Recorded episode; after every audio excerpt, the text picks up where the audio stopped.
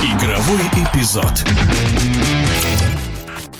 На Кубке Африки по футболу в Кот-д'Ивуаре точно будет новый чемпион. Среди четырех сильнейших команд континента не оказалось финалистов прошлого розыгрыша – Сенегала и Египта. Они покинули турнир уже на первой стадии плей-офф. О причинах неудач фаворитов – спортивный комментатор Николай Саприн. Вылет Сенегала все-таки команда стала перестраиваться. Например, на этом турнире она презентовала совсем другую полузащиту. Если два года назад, когда они выиграли Кубок Африки, там был очень осторожный такой состав, игровой почерк. Естественно, играли в середине середине поля Куете и Наполис Менди, который очень хорошо умеет разрушать, то сейчас Сенегал стал больше созидать за счет своей молодежи в середине. Сар и Ламин Камара, впечатляющий выглядевший в матче с Гамби, где он забил два невероятных гола. Это, конечно, э, произвело впечатление, но ведь на матч на вылет, на первый раунд плей-офф с Кот очень сильным соперником, несмотря ни на что, э, все равно вышла эта молодежь. А, пожалуй, здесь, наверное, стоило вернуться к оборонительному варианту двухлетней давности, тем более, что при всем своем опыте намного намного уж старше и медленнее те же Шейху Куэте и Наполис Медини стали, а заявки они были, можно было воспользоваться возможностями этих игроков. Но Люсис выбрал другой вариант, пожалуй, это одна из главных причин того, почему Сенегал в итоге Кот Дивуара уступил.